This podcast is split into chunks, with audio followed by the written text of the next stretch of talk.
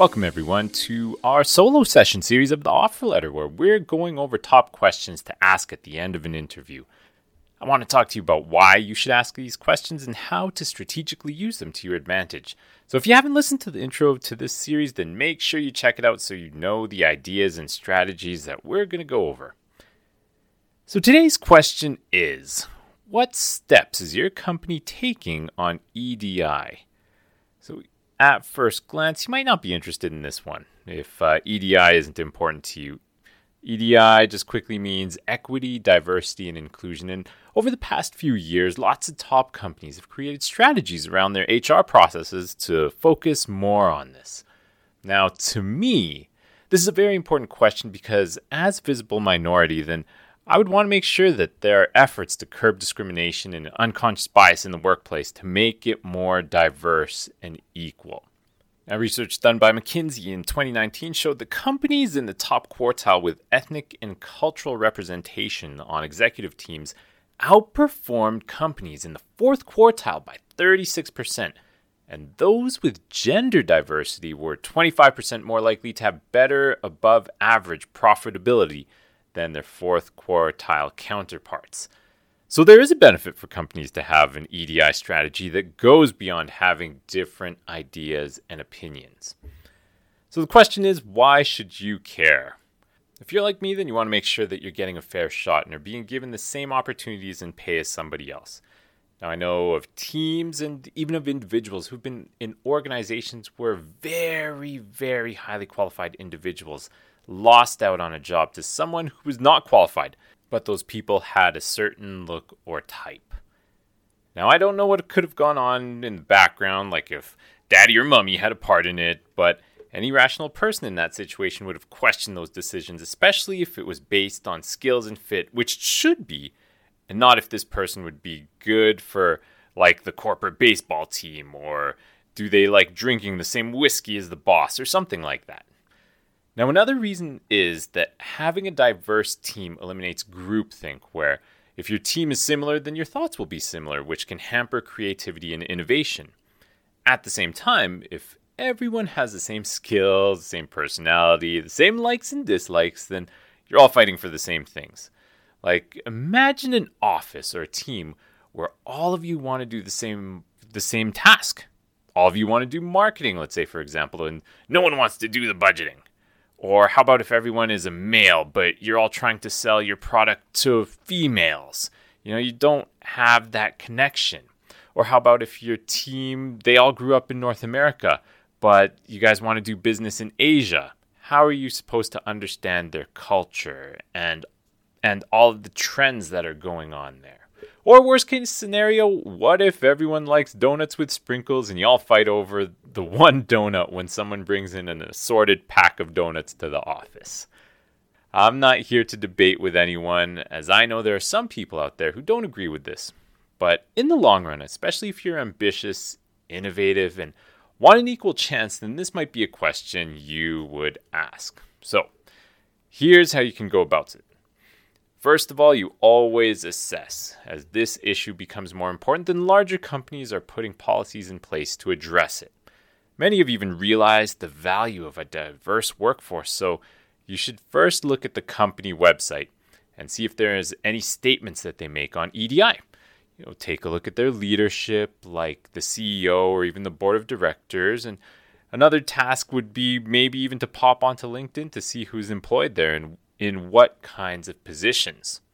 You're not just examining the diversity of the people working there, but what specific positions do they hold? There are many industries and companies that boast about diversity, but it is only in those bottom or those entry level roles. And once you start to get to those managerial or even executive roles, then what does diversity look like there? Then assess what you think about it. What are the deal breakers to you, and is there a certain percentage of diversity that you want to see for you to consider them? That's up to you.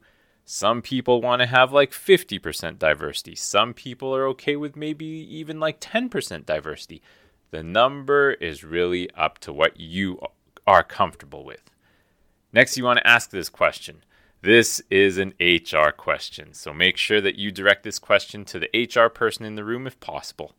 They would be the ones to know the policies that are in place. And when they're telling you about their answer, then listen for their response and see if it matches to the assessment that you made and probe more if necessary. Listen for any red flags like if they don't have a policy in place or if they joke about that one person being their diverse hire like if they say something like oh yeah we've got Mohammed in IT he's from India. He's a minority. And they say it like a badge of honor then that might be a red flag. You know that means they're not really serious about it.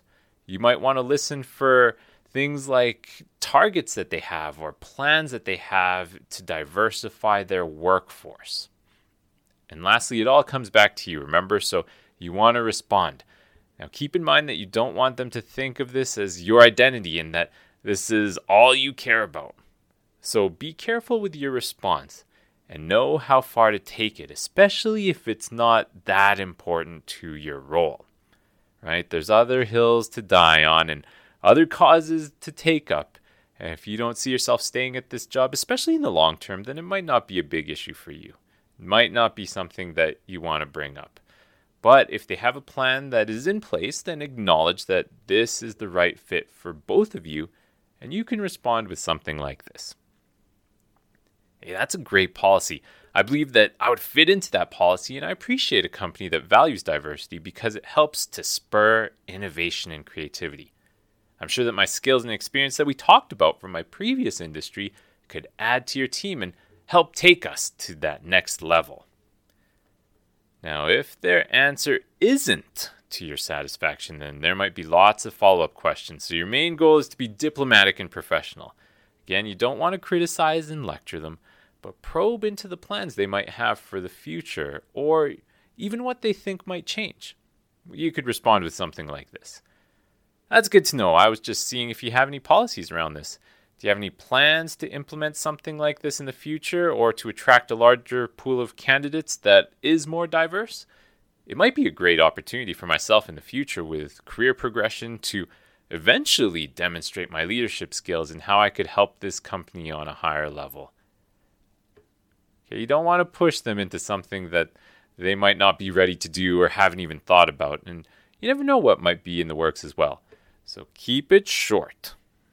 You can mention your career aspirations at the end, but in the all in all, just keep your answer short. You don't need to debate them about pros and cons around this topic.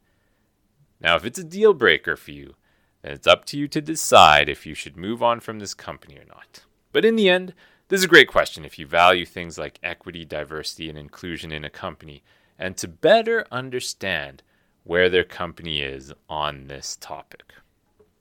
Thanks so much for joining us today. Make sure that you subscribe on Apple Podcasts, Spotify, or wherever you get your podcasts. Join us next time when we turn the tables and talk about a question that you can ask the recruiter on the next solo session series of The Offer Letter.